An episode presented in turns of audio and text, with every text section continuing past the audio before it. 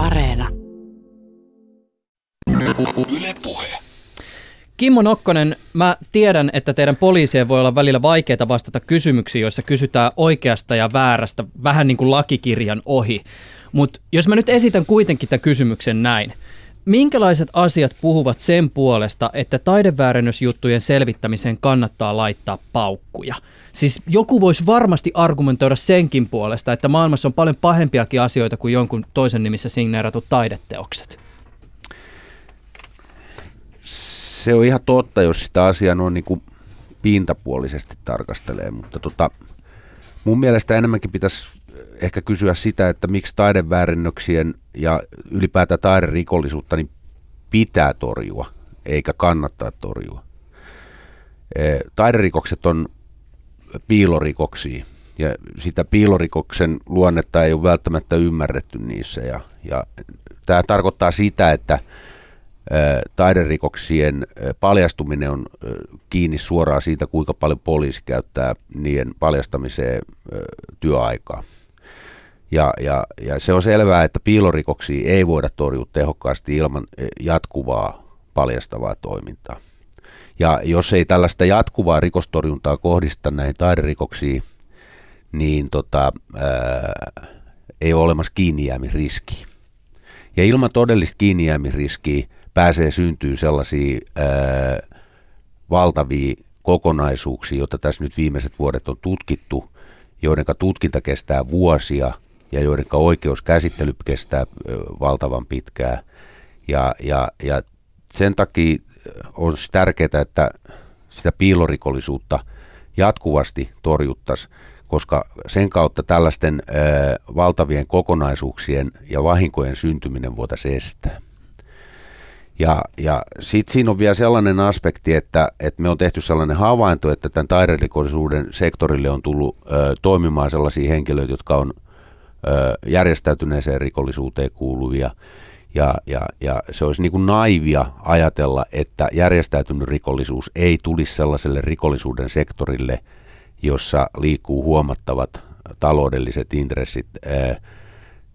Järjestäytyneen rikollisuuden toimintaedellytysten vähentäminen, niin se on ensiarvoisen tärkeää.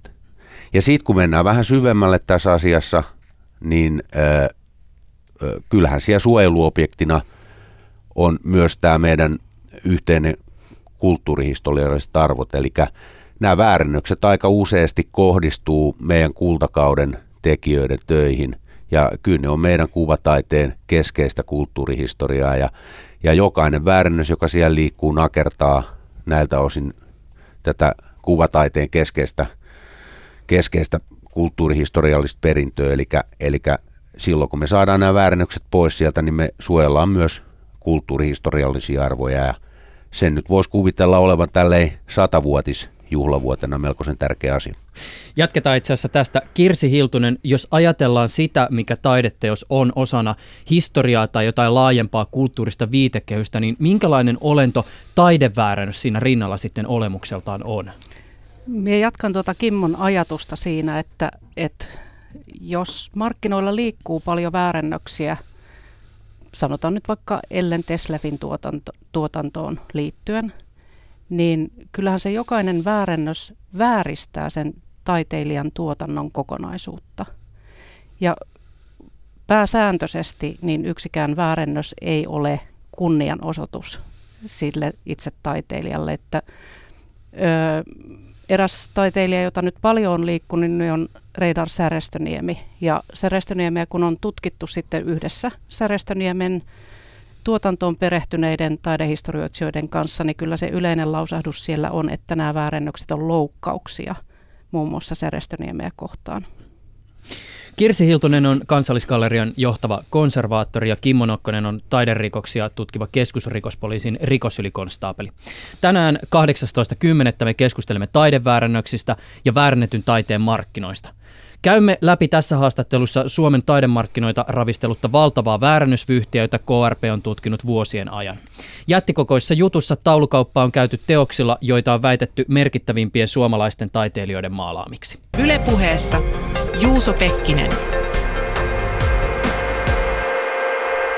Sä oot, Kimmo, tutkinut taiderikoksia siis vuodesta 2009 lähtien. Ja tässä yhteydessä lienee syytä myös todeta, että, että sä et ole siis osa mitään erityistä taiderikoksiin keskittynyttä tutkimusryhmää. Sellaista ei Suomessa siis ole. Ei, Suomessa ei ole sellaista ryhmää. Eli tota, mä olen tullut tähän mun ö, päivätyöni on järjestäytyneen rikollisuuden tutkinta. Eli, eli tutkin periaatteessa kaikkea karvalla konkursseihin, kunhan se liittyy jotenkin järjestäytyneeseen tai organisoituun rikollisuuteen.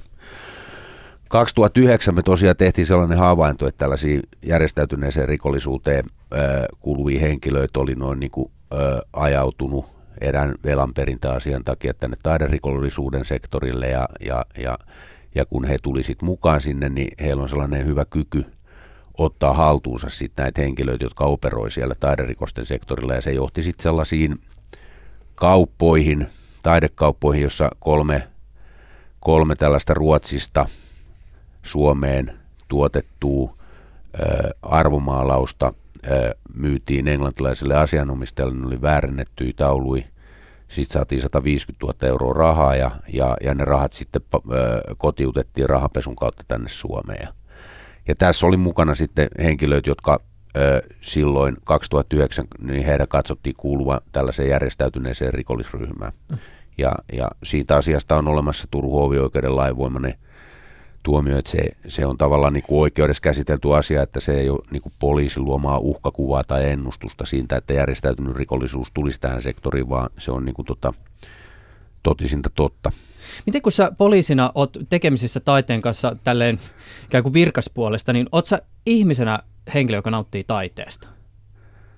Öö, mä varmaan nautin siitä silleen, kun kuka tahansa meistä nauttii. Totta kai mä oon nyt sitten joutunut tämän työn puolesta ole tutustumaan. En ole joutunut, vaan olen saanut, sanotaanko näin, tutustua taiteeseen. Ja, ja mulle se on lähinnä sitä, että jotkut työt on kauniita ja mä tykkään niin kuin näistä meidän kultakauden tekijöiden töistä ja kyllä mä voin kertoa tässä, että olihan se niin kuin tota, itselle aika sellainen ö, hiljainen hetki, kun pääsin käymään tammikuussa Lontoossa National Galleryssa ja sitten yhdessä huoneessa havaitsin, että tuolla on tutun näköinen työ ja siellä on sitten Kallen Kallelan keitele siellä esillä samassa tilassa, missä on vain kohin töitä ja moneen töitä, niin silloin niin kuin tavallaan pysähtyy ajattelemaan sitä, että kuinka arvokasta ja kuinka hienoa taidetta tässä maassa niin kuin on oikeasti tehty. Mm. Ihan nopeasti. Pystytkö vähän kuvailemaan, että minkä näköinen duuni se keitele on? Keitele on järvimaisema, joka on Konginkankaalta kuvattu sellainen, missä on saari ja järven pintaa tulee erilaisia heijasteita. Ja se on National Gallerin suosituimpia töitä. Se on valtava hieno työ, vaikka se on suhteellisen pieni kokonen. Ja, ja se, on, se on sellainen työ, josta myydään National Galleries Lontoossa niin näitä tällaisia paperivedoksia yleisölle ja se pitää olla aina esillä siellä. Et se on mun mielestä niin kuin osoitus siitä, että näitä meidän töitä arvostetaan myös Suomen ulkopuolella niin kuin paljon. Oletko Kirsi Hiltonen koskaan nauttinut tai saanut jotakin irti semmoista teoksesta, joka tutkimuksissa on paljastunut väärennöksiksi? Mm, no en ehkä sellaista taidennautintoa varsinaisesti, mutta sitten niin kuin ehkä teknisessä mielessä, että me on kuitenkin konservaattori ammatiltani ja me katon niitä sitten enemmän nimenomaan sen materiaalin ja tekotavan kautta. Niin palaan tuohon Särestöniemeen, koska sitten Särestöniemen äm, tekniikkahan on näennäisesti vähän sotkuinen ja ehkä ajatellaan, että sit on helppokin väärentää. Mutta se hänellä on ollut niin kuin hyvin oma tapansa tehdä, tehdä työtä ja sitten värimaailma on, minä pidän häntä jopa lähes nerona värien suhteen. Ja niitä väärennöksiä on aika paljon. Ja he on hartaasti ja ahkerasti yrittänyt saavuttaa sen samantyyppisen materiaalin, maailman ja pinnan, mitä Särestönemi on tehnyt. Mm. Eikä mun mielestä kukaan ole siihen päässyt. Mm. Et se niin kuin minua kiinnostaa hirveästi niin kuin se, että miten niitä tehdään. Mm. Enemmän siltä kannalta tosiaan, että ei ole, ei ole sellaista tullut vastaan, että olisin ollut tosi haltioissani jostain työstä ja sitten se olisi myöhemmin osoittautunut väärännökseksi. Mm. Ei ainakaan vielä ole tullut vasta, tai siis en ole ainakaan vielä joutunut sen tilanteen eteen, että näin olisi ollut. Näistä teknisistä laatukysymyksistä voidaan vielä tänään varmaan Joo. keskustella enemmänkin, mutta äh, lähdetään liikenteeseen näin. Äh, keskusrikospoliisi on siis tutkinut usean vuoden ajan tämmöistä laajaa väärännetyn taiteen rikosvyhtiä eri puolilla Suomea. Äh, KRP sai juuri valmiiksi tutkinnon viimeisen haaran, jonka pääepäilyt on asuneet Pirkanmaan alueella ja epäiltynä on siis kokonaisuudessaan kymmenkunta ihmistä. Äh, jutun toista haaraa käsitellään Helsingin käräjäoikeudessa ja siinä on syytteessä parikymmentä ihmistä, muun muassa törkeistä petoksista, väärännöksistä ja rahanpesusta. Tauluja on signeerattu muun muassa Akseli Kallen Kallelan, Helen Scherpekin, Ellen Teslefin, Pekka Halosen ja jopa ranskalaisen Fernand Legerin nimiin, ja väärännöksiä on syyttäjän mukaan käytetty muun muassa lainojen vakuutena. Syytettyjen joukossa on taideala ihmisiä. Ö, avatkaa vielä tätä siis tämän vyhdin mittakaavaa. No tota, mä oon kysynyt itseltäni sitä, että, että miten se on periaatteessa noin niin kuin mahdollista, että Suomen kokoisissa taidemarkkinoissa voi niin kuin tällainen vyyhti paljastua ylipäätään. Ja si, se, se vastaus on niin kuin tavallaan, sillä, sillä vastauksella on kaksi puolta, niin kuin mitalilla on kaksi puolta.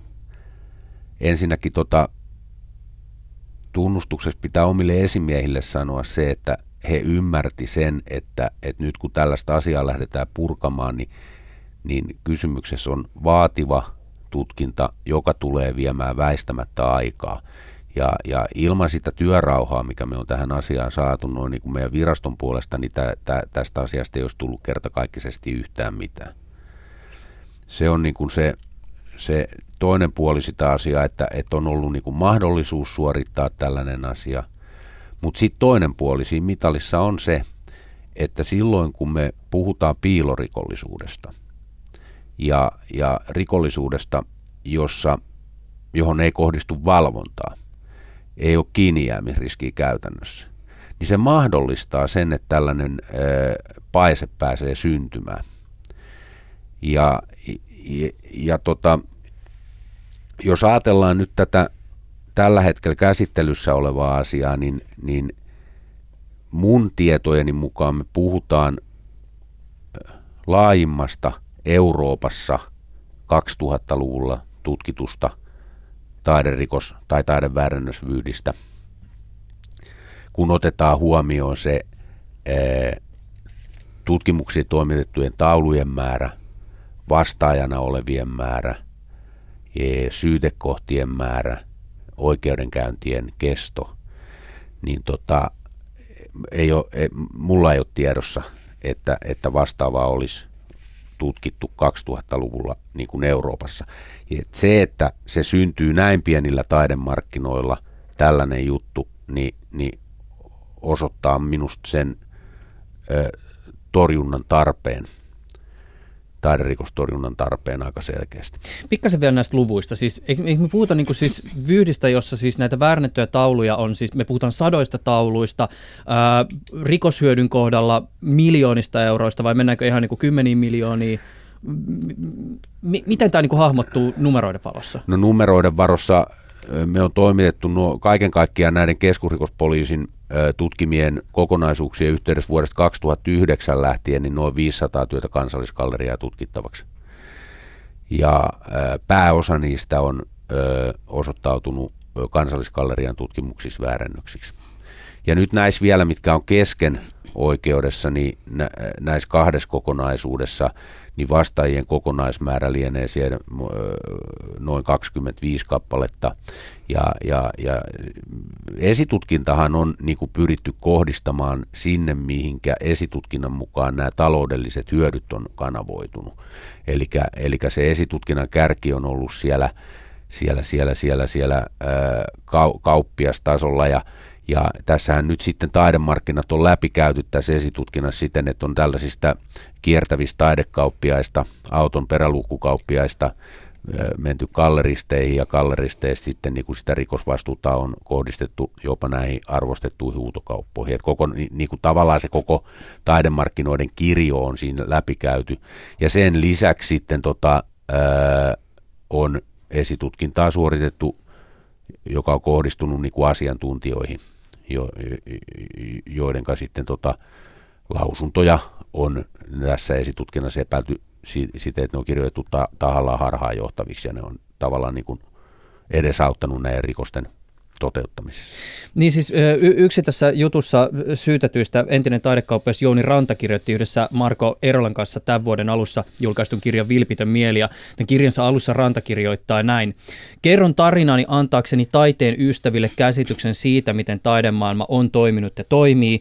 Haluan taidetta ostavien tietävän, että huutokauppakama kamareilla, taidemuseoilla ja muilla taiteen alkuperäistä lausuntoja antavilla asiantuntijoilla ei ole mitään vastussa. Ja tässä kirjassa kuvataan sitä, kuinka teokset siirtyvät galleristilta toiselle yhteisessä ymmärryksessä niin sanottuna epävarmana teoksena, kuinka teoksien historiaa puhdistetaan huutokauppakamareiden kautta ja kuinka helposti taidemuseolta on saanut todistuksia siitä, että väärännys on aito. Tekin olette varmaan lukenut tämän kirjan. Onko meno esimerkiksi näiden asiantuntijoiden tai instituutioiden taholla ollut niin kreisiä, kun Ranta antaa tässä teoksessa ymmärtää? No, öm, maailma on tietenkin muuttunut nykypäivään tultaessa ja nämä taiteen tutkimuksen menetelmät on kehittyneet aivan valtavasti. Varmaan jos, jossain vaiheessa on ollut, niin kuin, öm, miten se nyt sanoisi, ehkä vapaampaa tai ei niin, ei niin, niin kuin mietittyä sekin, että miten taide, taiteen aitoutta määritellään – Nykyään siis kansalliskalleriassa on sellainen systeemi, että meillä ei kukaan sano yksin, että onko teos aito vai väärennös, vaan meillä on aina siinä taidehistorioitsija ja konservaattori ja mahdollisesti myöskin materiaalitutkija mukana. Mm. Silloin se niin kuin takaa myös sen, että tulee kaikki puolet huomioitua ja sitten semmoinen ehkä puolueettomuuskin on niin kuin paremmin hoidettu. Meillä on niin semmoinen kestovitsi Ateneumissa, että tota, ö, ihmiset, jotka on halunneet antaa sen kuvan, että teos on tutkittu Ateneumissa, mutta se ei niin kuin käytännössä ole tutkittu, niin he sanovat asiakkaalle, että teos on käynyt Ateneumissa. Ja näinhän voi olla. Meillä on julkista tilaa koko pohjakerros, että siitä vaan kävellään, niin, ja... aivan, kävellään takaovesta ulos ja teos on käynyt Ateneumissa. Mm. Niin, aivan. Mutta että se, mikä tässä niin kuin vyhdissä on just nimenomaan erityistä ja veikkaan, että saattaa myös monen kohdalla aiheuttaa sen, että et, et, tota, luottamus, niin kuin, siis taidemarkkinoihin ei välttämättä ole kauhean korkealla, niin on just mm. se, että kun tässä on nimenomaan tämmöisiä niin kuin asiantuntijoita ja vakiintuneita galleristeja ja muitakin, jotka ovat mm. siellä oikeudessa sitten asiantiimoilta niin. istuneet. M- mitä Kimmo? E- tässä on vielä se, että, että asiantuntijoiden merkityshän niin kuin vaihtelee sen osalta, mitä, taidetta myydään. Et niin kuin esimerkiksi jos me ajatellaan venäläisen taiteen osalta, niin, niin aika pitkälle nähdään tuo markkinoi silleen, että on niin kuin välttämättömyys, että sen venäläisen taiteen on joku venäläinen asiantuntija todennut tai että siitä on olemassa venäläisen asiantuntijan antama niin kuin todistus. Mm. Ja, ja mehän on törmätty siis tässä, tässä esitutkinnassa lukuisiin venäläisten asiantuntijoiden antamiin todistuksiin. Siellä on ollut taidehistorian asiantuntijoita, siellä on ollut materiaaliteknisen puolen asiantuntijoita. Ja tota, se, mikä meillä on jäänyt tässä esitutkinnassa auki, on se, että me, me, me ei ole saatu Venäjältä vielä vastauksia heidän no, noin niin kuin kuulusteluihinsa, että, että on, on kyllä lähetetty sinne laajat, perusteelliset, mielestäni varsin perusteelliset oikeusapupyynnöt, mutta, mutta tota, sen suhteen niin kuin ei ole tapahtunut mitään. Hmm. Tuossa on vielä niin kuin aika iso mahdollisuus käyttää noita lausuntoja väärin tai esimerkiksi materiaalitutkimuspapereita väärin, koska ö, jos puhutaan materiaalitutkimuksesta, niin sitten täytyy olla sitä taustatietoa, että mitä sieltä pitäisi löytyä. Voidaan kysyä, että onko tavallisella kadun kansalaisella tätä tietoa. Että paperihan voidaan antaa heille ihan niin kuin sille, että teos on tutkittu ja tässä on nämä tulokset, mutta kukaan ei selitä niitä tuloksia, kukaan ei kerro, että onko tämä mahdollista vai ei, mutta se on hirveän vakuuttava paperi, kun siinä on semmoinen röntgenfluoresenssillä tehty käppyrä mukana ja paljon alkuaineita. Parhaassa tapauksessa kukaan ei edes käännä sitä venäläistä Niinpä. paperia mm. suomeksi, vaan luottaa siihen annettuun tietoon, että mm. tämä paperi todentaa sen, että työssä on materiaalit kohdalla ja se on aito. Käppyrä näyttää hyvältä. Ja käppyrä, käppyrä näyttää hyvältä. Mm. Miten tota, siis jos puhutaan tästä vyydistä, niin mistä nämä teokset on tullut? Mikä niiden alkuperä on? No tota, lähteitä on useita. Ö, niin kuin tuossa tuli esille, niin ö, tämän kokonaisuuden, mikä nyt on käsittelyssä, niin sen, sen yhteydessähän on onnistuttu paljastaa tällainen pitkään Suomessa toiminut väärentäjä. Sitten näiden muiden vyyhtiä, mitkä 2009 vuodesta lähtien alkoi, siellä paljasti toinen Suomessa tapahtunut to, to, tota, toiminut väärentäjä. Mutta se on selvää, että meillä on paljastumattomia väärentäjiä. Ja me tiedetään se Kirsin kanssa ihan hyvin siitä, että, että me pystytään niin kuin jäljen perusteella sanoa se, että, että näin, näin täytyy olla. Mm. No sitten on ö, 2000-luvun alussa, kun ö, markkinat ylikuumeni tuon venäläisen taiteen osalta, niin tuolla taidemarkkinoilla ja siellä tutkimuksessa lainattiin tällainen kaunis termi, mikä mua vähän hymyilyttänyt joskus kuin russification. Eli puhuttiin töiden venäläistämisestä, venäläistämisestä. Ja tämä ilmeni siten, että, että Keski-Euroopan isoilta taidemarkkinoilta ostettiin tällaisia vanhoja töitä, ihan hyvälläkin taidehistoriallisella silmällä, ja ne jälkisigneerattiin. Ja, ja, ja tota, tällaisista töistä maksettiin jotain 500 euroa, 1000 euroa ja sitten nolli laitettiin perään, kun ne tuli, tuli tota myyntiin, myyntiin venäläisen taiteen mestareiden tekemänä. Esimerkiksi Bobol Juukkovin työ, teoksi on aivan hirveä määrä tälleen tota, jälkisigneerattu, duunattu. Mutta se ei ole ainoastaan venäläisten töiden noin niin kuin ongelma. Kyllä meillä on niin kuin ihan selviä viitteitä ja mä tiedän, että me, me tiedetään molemmat, että myös en tiedä pitääkö sitten puhua suomettuneista töistä, eli, eli, eli kyllä onhan meillä töitä, jotka on katottu silleen, että ne on suomalaisten mestaritaiteilijoiden töitä, ne on ostettu sieltä Keski-Euroopasta jostain isot markkinoit tuotu Suomeen ja jälkisigneerattu, että ihan varmasti niin kuin Holmerin töitä on, äh, Munsterielmin töitä, Vriktin töitä. Viktor Westerholm. Aivan. Miten tota, siis Helsingin Sanomat julkaisi alkuvuodesta tämmöisen jutun, jossa haastateltiin miestä, jonka epäillään maallaneen osa tämän rikoskokonaisuuden väärännöksestä. Ja tässä haastattelussa syntyi kuva miehestä, joka ihailee taidetta ja taiteilijoita. Jutussa mies puhuu asiantuntevasti väreistä, sommitelmista ja taidehistoriasta ja kertoo arvostavansa suomalaisen kuvataiteen klassikoita. Siis samoja klassikoita, joita hän epäillään väärentäneen voiko jollain kierrolla tavalla sanoa, että hyvältä väärentäjältä jopa edellytetään jonkinlaista rakkautta lajiin? Joo. Joo, kyllä tota, siis kyseisen taiteilijan kohdalla niin äm, me on itsekin sitä mieltä, että hänellä on ihan hyvä värisilmä, hirveän hyvä muototaju. Hän osaa niin kuin jäljitellä hyvin halutun taiteilijan tyyliä. Ja ja tota, parhaimmillaan ne on mennyt niin kuin ihan, ihan niin kuin helposti läpi taidemarkkinoilla. Nyt ehkä kun ollaan paljon valveutuneempia ja on opittu tuntemaan hänen tekotapojaan ja sitten hänen käyttämiään menetelmiä, niin se ei ole enää ehkä ihan yhtä helppoa toivottavasti ainakaan. Mutta tota, ja tämä kyseinen taiteilija, niin on myöskin sitä mieltä, että jos hän olisi sitten oikein keskittynyt taideopiskeluun ja, ja ja halunnut siitä itselleen niin kuin ihan laillisen puolen ammatin, niin hän, hänellä olisi varmaan ollut ihan hyvin mahdollisuuksia siihen.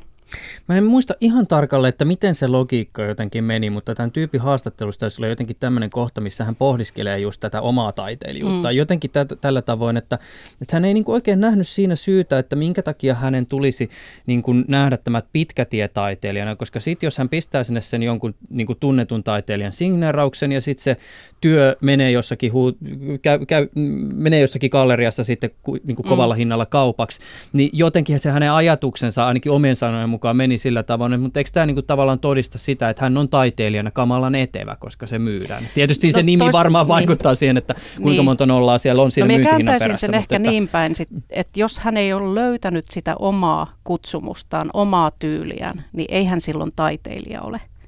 Että kyllähän se, että se kopioit toisen tekemiä töitä tai otat aiheita ja muunnat ne sopiviksi taidemarkkinoille, niin kyllä minä kutsun sitä ihan muuksi kuin taiteilijuudeksi. Mutta että kädentaitoa hänellä ihan varmasti on. Mm.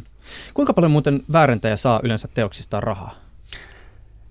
Toi on tapauskohtainen asia. Jos me ajatellaan esimerkiksi, ö, osa puilee samaan aikaan, kun tämä meidän väärentäjä toimi ja puhasteli Legerin töiden kanssa, niin Saksassa vaikutti tällainen herra Wolfgang Fischer, joka myytti nimensä sitten myöhemmin hienommin Belratschiksi. Ja, ja se, hänen, hänen bisneksistään tuli sitten noin niin kuin, on varmasti tässä 2000-luvun niin kuin kuuluisimpia tapauksia.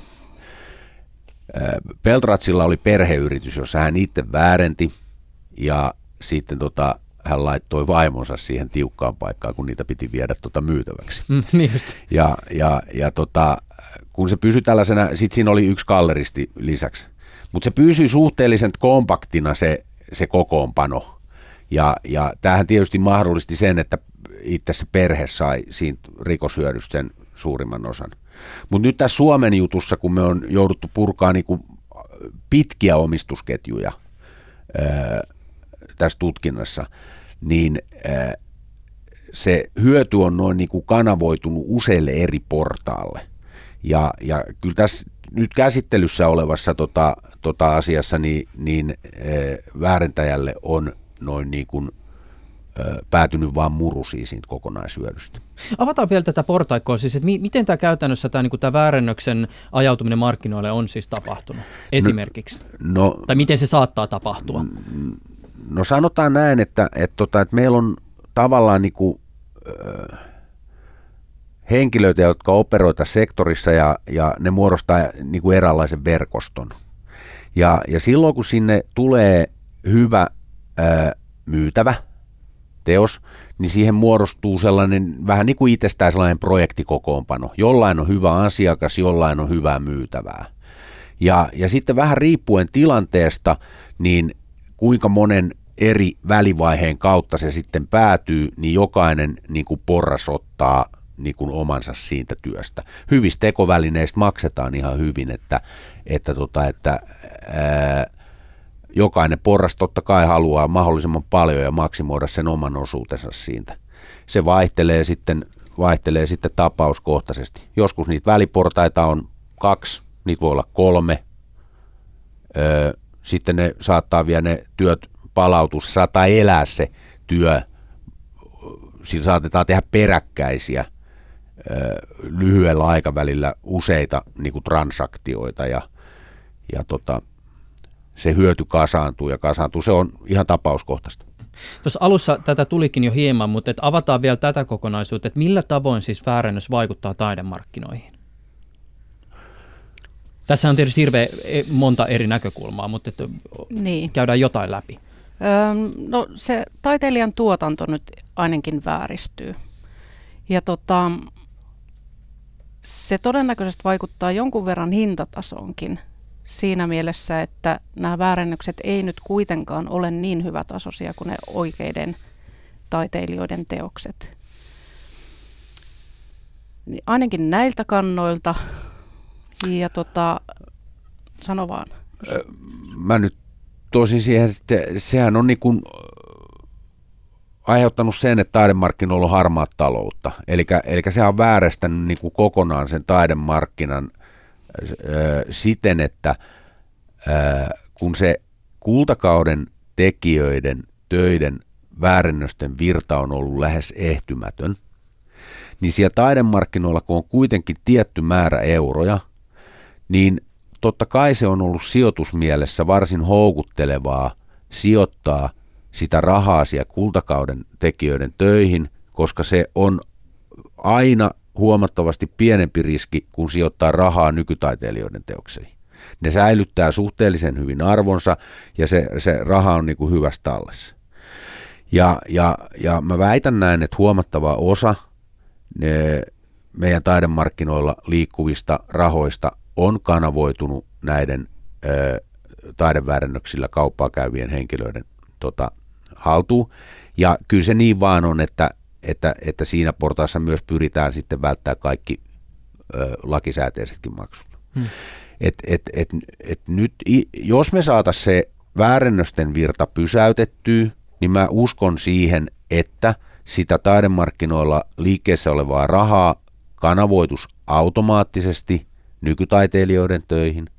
Se toisi nykytaiteilijoille töitä, sitä mukaan sitten tulisi valtiolle verovaroja. Ja mun mielestä tässä on niin kuin olemassa viitteitä, sellaisia orastavia viitteitä, että näin on niin kuin käymässä, koska näyttää siltä, että meille on syntymässä niin kuin nykytaiteelle tällaiset uudet jälleenmyyntimarkkinat, eli nyt on pidetty sellaisia huutokauppoja, jotka on niin kuin suunnattu nykytaiteelle jälle, jälle, mm. nykytaiteen mm. jälleenmyyntiin. Mutta onhan se harmi myös vanhan taiteen kohdalta sit, että, että luottamus markkinoihin on ehkä kärsinyt. Mm. se sitten taas niinku vaikuttaa niiden kauppoihin ja niiden teosten liikkumiseen. Ja se on minusta tosi suuri sääli. Jollakin tavalla tätä myös tuossa alussa muotoiltiin, mutta kyllä niin mietin tässä sitäkin juttua, että et, jos taiteesta tavallaan ajatellaan myös jollakin tavoin, että varsinkin jos puhutaan vanhemmasta taiteesta ja just tämmöistä niin kuin, suurista tunnetuista nimeistä, nimistä, että jollakin tavalla se taide on myös niin kuin meidän yhteistä, meidän, jotka olemme niin kuin kasvaneet siinä kulttuurissa viitekehyksessä tai historiallisessa jatkumossa, jossa se taideteos on syntynyt, niin jollakin tavalla voisi myös ehkä niin kuin ajatella se, että jos taide on myös jonkinnäköisen niin kuin itsetuntemuksen väline tai jonkinlainen väline, jolla päästään käsiksi johonkin tiettyyn historialliseen aikaan, niin kyllä se väärännös sitten tavallaan niin kuin tämmöisessä viitekehyksessä myös tuntuu jollakin tavalla, ja nyt nimenomaan tuntuu ehkä jotenkin mm. aika pahalta. Joo, ja kyllä siellä on ihan oikeasti, kun taiteilija tekee jonkun työn, niin hän miettii koko sen prosessin, hän miettii sen, mitä hän haluaa sillä työllä sanoa. Hän miettii kaikki ne asiat, mitkä vaikuttaa siihen työhön, niin kuin just ö, olemassa olevasta tilanteesta ja historiallisesta kontekstista. Ja niin se on tietyllä miten, tavalla jäävuorohuippu niin, niin, niin siitä ajasta, jossa taiteilija työ, elää. Kyllä. Ja sitten jos väärentäjä tekee samasta aiheesta, mutta ajattelematta, että hän vaan katsoo, että on tehty tällainen työ ja nytpä teen tästä kopion, niin eihän siinä ole ollenkaan sitä samaa sisältöä eikä merkitystä. Ja hän saattaa, joissakin väärennöksissä on ihan selvästi ollut sellaisia väärin ymmärryksiä, että se väärentäjä ei ole ymmärtänyt, mitä se oikea taiteilija on halunnut sillä työllä sanoa, tai jotkut tietyt yksityiskohdat, jotka on aika merkityksellisiä, niin ei toistukaan sitten ollenkaan siinä väärennöksessä, koska väärentäjä ei ole tajunnut yhtään, että mitä tässä oikein on. Hmm. Niin silloin se on niin kuin ihan, ihan, se ei kuva yhtään sitä, mitä sen pitäisi kuvata. Minkälaisissa yhteyksissä tai tilanteissa se, että teos on väärännös, alkaa tyypillisesti paljastua?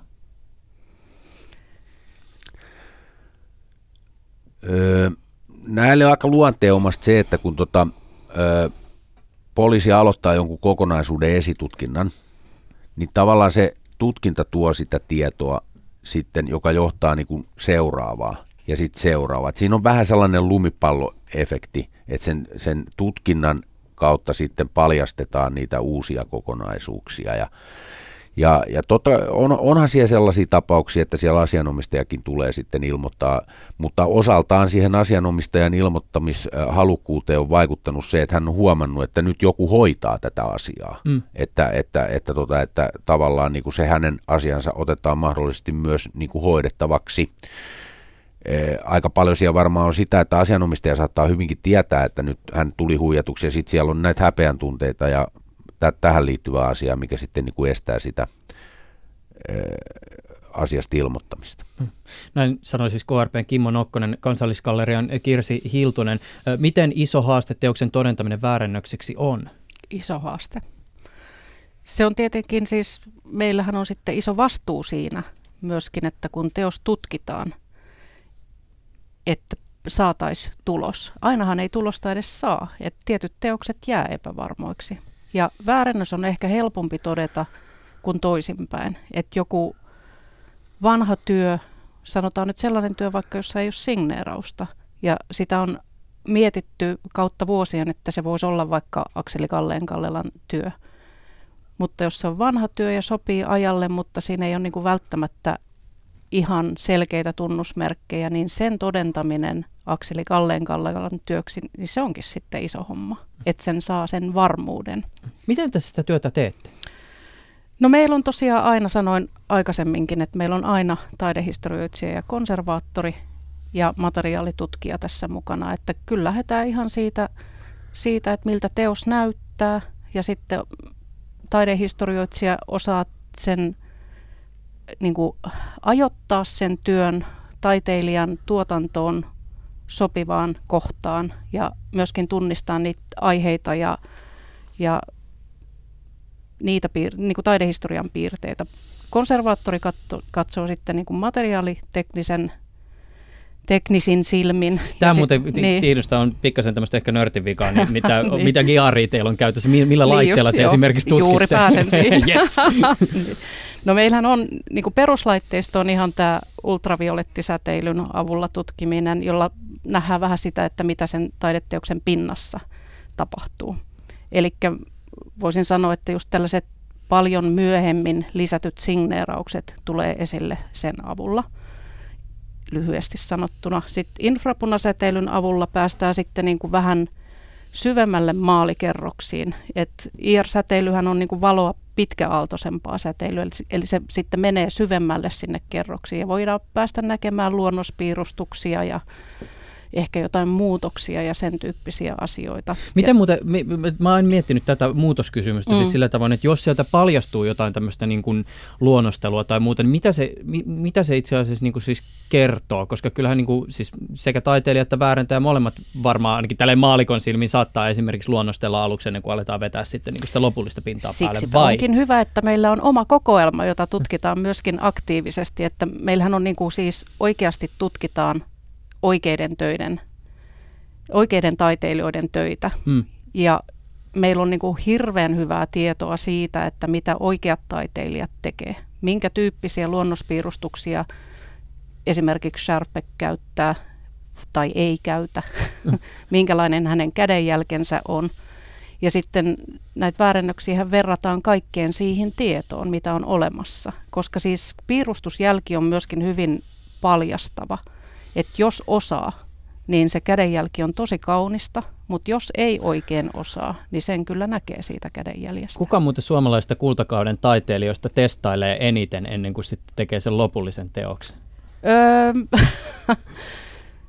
en, en ole kyllä tuolta kannalta miettinyt niitä, mutta siellä on kyllä hyvin varmaa tekemistä, että, mm. ja se näkyy aika monessa asiassa. Mm. Mutta sitten meillä on tosiaan mikroskopia, ja tota, pigmenttitutkimusta tehdään XRFllä, eli röntgenfluorescenssispektrometrillä, polarisaatiomikroskopian avulla, SEM-EDS, eli pyyhkäisyelektronimikroskoopin avulla, jossa mm. on sitten semmoinen mikroanalysaattori, jolla päästään niinku ihan pigmenttien alkuainetasolle. Mm. Ja näitä sitten vertaillaan sitten siinä niinku oikeiden töiden, oikean ajan oikeiden taiteilijoiden töihin. Mm. Et täsmääkö ne? Onko muuten tuossa Rannan teoksesta tarttuu mieleen semmoinen yksityiskohta? Mä en muista itse asiassa kuka taiteilija se oli, mutta siinä oli tämmöinen maininta, että, että toisinaan hänen teoksissa äh, oli mukana koirankarvoja siitä syystä, että hänellä oli niin kuin galleriassa pyöri tämmöinen niin kuin lemmikki jaloissa ja siitä syystä myös väärentääkin välillä pisti sinne niin kuin oman lemmikkiinsä karvoja. Ää, tota, onko tämmöisiä, tuleeko tämmöisiä niin kuin yksityiskohtia usein vasta, että tiedetään, että jonkun galleriassa tyyliin poltettiin aina tupakkaa ja, ja, ja niin kuin siitä on jäänyt ehkä jälkeä siihen teokseen tai jotain tämmöistä vastaavaa? Joo, toki joissain taiteilijoissa on tiettyjä sellaisia miksi niitä nyt sanoisi, kaupunkitarinoita ainakin, että miten joku on tehnyt. Et on sanottu, että joku taiteilija käytti piimää maalin seassa, tai just tämä koirankarva-asia ja tämän tyyppisiä, niin on tiedossa jo, joiltakin taiteilijoilta. Ja to, toki ne otetaan huomioon aina mm. tutkimuksessakin. Miten kun äh, nyt siis selvitetään näitä väärennöksiä ja käydään äh, oikeudessa sitä, että mitä on tapahtunut, niin mikä näiden väärennöiden teosten kohtalo siis tällä hetkellä on? Mä oon ymmärtänyt, että taideväärennöksiä ei tällä hetkellä aina tuomita valtiolle. Se on ollut tässä niin kuin yksi keskeisiä ongelmakenttiä viimeisten vuosien aikana, että, että, että, että kun nämä väärennökset on niin kuin palannut uusiokäyttöön, eli kiertoon. Että on katsottu, että, että tota, ää, väärennetty teos, joka on ää, otettu haltuun niin sanotusti vilpittömässä mielessä olevalta ää, asianomistajalta, niin tota, tota, se tulee palauttaa takaisin.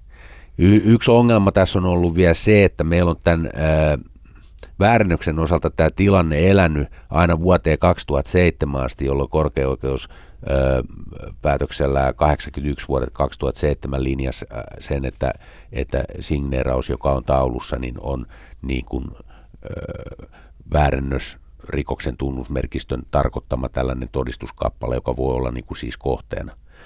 Ja, ja, ja nyt viimeaikaiset päätökset, mitä on saatu oikeudesta, niin mun käsityksen mukaan mahdollistaa sen, että me saadaan nämä väärännökset pois riippumatta siitä, kenen hallusta ne on otettu pois. Eli tota, eh, jos sitä asiaa lähtee purkamaan, niin äh, ensinnäkin toi äh, väärennös, kun väärennetty taulu on niin sanotusti väärennösaineistoa tuon korkeimman oikeuden ratkaisun myytä, niin sen hallussapito edellyttää noin niin kuin hyväksyttävää syytä. Ja, ja tota, tämän hyväksyttävän syyn osalta ei ole olemassa, siis jos pidät hallussa väärennösaineistoa ilman hyväksyttävää syytä, niin silloin syyllistyy taas rikoslain väärennösaineiston hallussapitoa koskevaan koskevaan rikokseen. Ja, ja tämä hyväksyttävä syy on nyt silleen, silleen tota, ää, määrittelemättä, että sen osalta ei ole olemassa tällaista korkeimman oikeuden ohjaavaa ennakkotapausta. Ja silloin kun tällaista korkeimman oikeuden ennakkotapausta ei ole olemassa, niin silloin lähdetään katsoa lainvalmistelutöitä. Mikä on ollut se lainsäätäjän ajatus siitä, mikä tällainen hyväksyttävä syy pitää rikoksen tekovälinettä voisi niin kuin olla. Koska siis rikoksen tekovälinehän se on se väärennetty taulu. Ja hallituksen esityksessä vuodelta 1988, joka koskee tätä 1988 66, niin siinä todetaan näin, että että hyväksyttävä syy voisi olla esimerkiksi tarkoitus hävittää todistuskappaleet tai saattaa ne viranomaisten haltuun. Ja, ja arkistokeräystarkoituksia voisi jossain tapauksissa olla hyväksyttävä syy. No keskusrikospoliisi keräilee taidetta, kansalliskalleriassa on varmaan väärennettyä taidetta ihan tällaiseen tutkimuskäyttöön, mutta siinä ne keräilijät tässä maassa taitaa ollakin. Hmm. Eli nyt jos halutaan se rikoksen teko, uusien rikos, rikosten estäminen on noin niin kuin rikoslain kymppiluun perusteella sellainen tekijä, joka velvoittaa tuomioistuinta siinä menettämisseuraamusta koskevassa harkinnassa. Tuomioistuimen pitää ottaa erityisesti päätöstä harkitessaan huomioon se, kuinka estetään uudet rikokset. Ja nyt meillä on oikeuskäytäntö, jossa väärennetty taulu on katsottu erityisen soveliaaksi uusien petosten tekemiseen. Tästä on hovioikeustason ratkaisua Helsingin hovioikeudesta tammikuut 2015. Nyt lokakuussa tuli Pohjanmaan käräjäoikeusta tähän liittyvä päätös ja, ja, ja, ja tätä on niin kuin olemassa. Eli se on rikoksentekoväline ennen kaikkea. Se pitää niin kuin nähdä se rikoksentekoväline aspekti siinä silloin, kun pohditaan sitä menettämisseuraamusta. Ja nyt nämä on tuomittu valtiolle, koska on katsottu, että tällaisen rikoksentekovälineen hallussapitoon ei ole hyväksyttävää syytä. Ja tämä olisi mun mielestä syytä pitää suhteellisen kapeana tämä hyväksyttävien syiden määrä, jos me halutaan estää uusien rikosten tekeminen näillä väärännetyillä tauluilla. Onko teillä esimerkkejä semmoista tilanteesta, missä joku teos, joka jossakin yhteydessä on todettu väärännökseksi, onkin sitten tullut jossain toisessa yhteydessä uudelleen vastaan?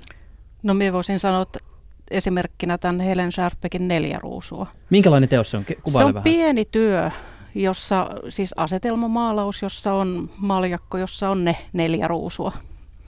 Ja tota, se on meillä tutkittu silloisessa valtion taidemuseossa ja nykyisessä kansalliskalleriassa vuonna 1996, vuonna 2000, vuonna 2010, vuonna 2011 ja nyt viimeisen kerran vuonna 2014. Nyt se varmaan saadaan pois kierrosta, mutta kun se on aina tullut yksityisen ihmisen kautta ja meillä on, no nyt kun Kimmon kanssa ollaan puhuttu just tätä mahdollisuutta, että väärennös on rikoksen tekoväline, mutta siis se tieto, mikä meillä nyt on ollut, että meillä ei ole oikeutta merkitä työtä. Ja tota, kun se ei ole rikoksen tekoväline, niin se on luovutettu takaisin omistajalle. Ja tämän nimenomaisen työn kohdalla muun muassa yhdellä kerralla, kun se on luovutettu sitten takaisin, niin on sitten omistajalle sanottu, että olisi niin kuin hirvittävän mukavaa, jos tätä työtä ei nyt enää ikinä täällä mm. nähtäisi ja se ei ole, lähtisi kiertoon. Ja omistaja toteaa, että no pitäähän hänen nyt tästä rahansa pois saada. Että tämä on ollut se mentaliteetti. Että siinä mm. on siis niin kuin kannatan hyvin lämpimästi tätä, että väärennökset saataisiin pois markkinoilta. Mm. Tähän on niin kuin pakko vielä tähän yhteyteen niin kuin tuota, tuoda esille se, että nythän sitten on puhuttu ö, vuosien ajan siitä, että väärennökset tulisi merkitä. Ja tästähän me on myös käyty nyt sitten, tota noin, niin kuin, tämä asia on ollut esillä. Ja, ja, ja tota, oikeudet on ö, tuominut tällaisia ehdollisia menettämisseuraamuksia siten, että, että se työ pitää sen hävittä, valtiolle menettämisen sijasta merkitä. Hmm. Mikä se merkitseminen käytännössä tarkoittaa? No, tällaista me, sertifikoitua merkit, merkitsemismenetelmää ei ole olemassa, mutta tota, tässä nyt voisi hyvänä esimerkkinä kertoa sellaisen asian, että eilen ää, hain pois markkinoilta sellaisen oikein hyvän rikoksentekovälineen, oikein hyvän vanhan väärännöksen, joka valveutunut kansalainen luovutti. Ja tota, tota, siis sellaisen taulun, millä pystytään tekemään satojen tuhansien eurojen petos vallan, vallan hyvin, kun löytyy vain ihan sopiva asiakas siihen. Ja, ja kun sain sen haltuun, niin tota, siinä oli tota sellainen merkintä tehty siihen päälle, että, että kopio. Ja, ja, ja tota, Kirsi oikeastaan voisi jatkaa sitten tästä. Niin, minä vielä täsmennän, että se oli tosiaan siihen itse maalipintaan kirjoitettu kissan kokoisen kirjaimin kuvapuolelle mm. kopio, keske, ja aivan keskelle maalausta. 15 minuuttia, niin se oli pois. Mm. Ikävä kyllä. Nämä on niin kuin nämä merkinnät. Kaik, minä olen sitä mieltä, että kaikki merkinnät pystytään peittämään, poistamaan mm. siten, että sitä ei niin kuin normaali ihminen huomaa. Mm. Hei, mä tästä muuten vielä tuli niinku semmoinen juttu mieleen, että et tota, tälle ihmiselle itselleen, joka siis on hankkinut tämän teoksen, mm. maksanut siitä ihan älyttömästi, ehkä jopa niin kuin kiintynyt siihen, se on esteettisesti miellyttävä, se on saattanut pitkään roikkua siellä himassa, niin minkälainen hetki se on, kun käysit ilmi, että, että siellä onkin kämpässä roikkunut se väärännös? Tavallaan, että onko se, niin kuin, onko se helppo uskoa tavallaan, että, että asiantuntija nyt näin toteaa, tuleeko siihen jonkinnäköistä defenssimekanismia, miten, se, miten, miten ihmiset reagoivat? No silloin kun me mennään ilmoittamaan, niin se on, se on tapauskohtaista. Suurin osa ihmisistä suhtautuu siihen, totta kai ne on harmistuneita, mutta sitten onhan siellä sitten niinku osa sellaisia, jotka rupeaa sitten niinku tavallaan taistelemaan sitä, sitä, sitä, ei halua hyväksyä sitä niinku tota asiaa lainkaan ja, ja, ja, ja kääntyy sitten taistelemaan tavallaan niinku sen aitouden puolesta sitten ihan päätyy asti loppuun asti. Hmm. Ja kyllä siellä tulee sellaisiakin tilanteita, että jos on esimerkiksi peritty taulu. Ja perinnön jako on tehty sen mukaan, että yksi saa taulun, jonka arvo on satoja tuhansia, ja toinen saa vaikka asunto-osake, siis asunto-osakkeen. Niin kun se taulu paljastuukin väärennökseksi ehkä vuosien päästä, hmm. niin se tilanne, perinnönjakokin asettuu ihan toisenlaiseen tilanteeseen ja sitten se niin kuin vääryyden tunteet voi olla aika koviakin. Hmm. Ja sitten siinä menetetään tietyllä tavalla sekin, että jos se on ollut ö, kotona oleva taulu, jota on aina ajateltu lämmöllä, ja se ei olekaan ollenkaan sitä, mitä sen on ajateltu olevan, niin varmaan aikamoisia pettymyksen tunteita siellä on. Tästä tulee tietysti myös mieleen sitten taas tässä kysymyksessä, että pitäisikö ne ottaa ikään kuin pois kierrosta ne väärännökset. Jokuhan saattaa myös pitää siitä teoksestaan kiinni sillä ajatuksella, että olkoonkin sitten väärännös, mutta että siihen on syntynyt se emotionaalinen suhde. Hmm. Sitten taas toisaalta mä jo kuulen päässäni Kimmon vastauksen tähän, että no toisaalta jokuhan voi suhtautua emotionaalisesti isoisa nyrkkirautaankin. niin ja, niin ja e, sitten siinä on aina se, että, tota, että, että kun se kuitenkin se taideteos ei rikoksentekovälineenä vanhene, niin voinhan mä uskoa, että sä et tee sillä, kun sä tiedät sen nyt. Mutta kuka menee sitten takuuseen siitä, kun se lähtee sun jälkees taas liikkeelle. Mm, aivan. Siitähän ei kukaan voi mennä takuuseen. Mm. Mm, ja kuten tässä on jossain vaiheessa ehkä todettukin, niin taideteoshan ei niin kuin huonone silloin, kun se vanhenee, vaan sen niin kuin arvohan tavallaan paranee vaan siinä mm. kierron kierron jatkuessa ja taulun ikääntyessä. Niin, aivan. Oliko mm. tässä muuten tämmöinen tekninen seikka vielä, että oliko se, että öljyvärit muuttuu ikään kuin läpikuultavammaksi siinä vaiheessa, kun vuosia vierii? Kyllä, näin tapahtuu. Joo.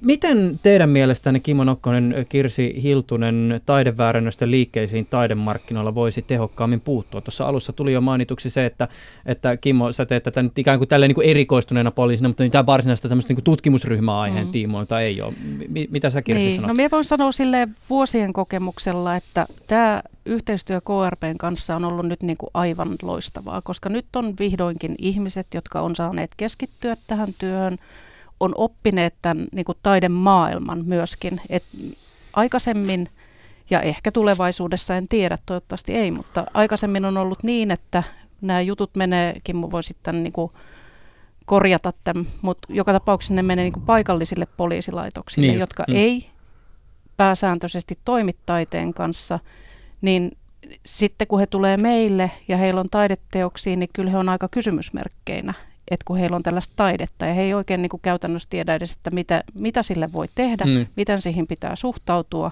Ja se on niin kuin aika jotenkin vieras ja iso asia. Niin, ja sitten tuolla niin kuin se myös takana odottaa se, että pitäisi selvittää näitä paikallisia pahoinpitelyitä niin, ja talousrikoksia, joo, nyt pitäisi joo. ottaa haltuun tätä taidehistoriaa. Niin, just, niin. niin nyt on ollut niin kuin ilo tehdä ihmisten kanssa töitä, jotka, tämä on, ensinnäkin meidän yhteistyö on sujuvoitunut, et me tiedämme, mitä poliisi odottaa ja poliisi tietää, mitä he voi meiltä odottaa. Ja me pystytään jo keskustelemaan ihan samalla kielellä niin sanotusti. Niin henkilökohtaisesti minä toivoisin, että olisi ois taho myös sen takia, että meillekin tulee niitä yksityisiä töitä, jo, joissa ei nyt noin lähtökohtaisesti ole rikosta, mutta olisi hirveän hyvä pystyä kommunikoimaan se sitten jonkun tietyn ihmisen kanssa, että tämmöinenkin täällä liikkuu. Nyt sellaista tahoa ei ole. Ja silloin ne jatkaa kiertoa noin. Siis niin kuin tota, ajatus tästä taiderikosten torjuttan keskittämistä, niin sehän ei ole uusi. Mä olen sen tuonut muistaakseni jossain haastattelussa aikaisemmin esille, mutta itse asiassa vuonna 2004, kun Helsingissä paljastui tämä iso Dali-näyttelys, tämä iso väärennös asia. Niin tota, ja niistä oli mitä nyt oli joku 70, 70 prosenttia tyyliin teoksista oli väärännyksiä. Se, sehän oli siis sellainen juttu, mikä ylitti niinku ihan kansainvälisenkin niinku mielenkiinnon. Ja, ja silloin Helsingin poliisin tutkijat, jotka, jotka tota, tätä asiaa oli tutkimassa, niin, niin he teki sisäasiaministeriölle esityksen siitä, selvityksen siitä, että, tota, että tämä taiderikostorjunta tulisi keskittää – sen e, e, ennaltaestäminen ja tutkinta tulisi keskittää keskusrikospoliisiin. Ja tätä tietysti mä olen samaa mieltä siinä, että sitä puoltaa pitkälti tämän, näiden rikosten suunnitelmallisuus ja, ja, ja pitkäjänteisyys, millä ne tehdään – Eh, niissä olevat kansainväliset noi eh, yhteydet. Se, että se kiistatta on sellainen piilorikollisuuden ala, joka vaatii erityisosaamista ja, ja, ja sitten siinä on vielä tullut nämä kytkennät järjestäytyneeseen rikollisuuteen, niin, niin, niin se, se puoltaa sitä keskurikospoliisiin eh, keskittämistä ja sen lisäksi tämä esiintymistiheys ei ole kuitenkaan niin suuri, että olisi älyä niin kuin tota, kouluttaa asiantuntijoita jokaiseen Suomen poliisilaitokseen. Et, et mun, mun nähdäkseni sillä keskittämisellä olisi mahdollista päästä ää, ennaltaestämään niitä rikoksia. Koska nyt me ollaan siivottu jälkiä, ja se jälki on ollut rumaa, kun se, se, se jatkuva torjunta on puuttunut. Ja, ja 2010 noiden lehtijuttujen perusteella, niin tästä tämä asia oli kyllä noin niin kuin poliittisestikin niin, niin esillä ja, ja käsitykseni mukaan silloin se sisäministerin tiedossa, että tässä pitäisi tehdä jotain, mutta tässä ei ole, tässä ei ole tota, noin niin kuin tapahtunut. Ja kyllä mä uskallan tässä niin kuin aika syvällä rintaäänellä sen sanoa, että jos tuolloin 2004 niin olisi reagoitu, tai mä en tiedä miten siihen reagoitiin, mutta se ei kuitenkaan johtanut mihinkään, mihinkään erityisjärjestö, e, e, erityisjärjestelyihin, mutta jos olisi tapahtunut jotain, niin, niin mä oon melko varma, että tätä nyt käsittelyssä olevan kaltaista niin kuin valtavaa vyyhtiä, jonka esitutkinta on kestänyt vuosia ja jonka oikeuskäsittelyt tulee kestää, ja jos on tapahtunut miljoonien eurojen rikosvahingot, niin ei sitä olisi päässyt tässä Suomen taidemarkkinassa syntymään. Hmm.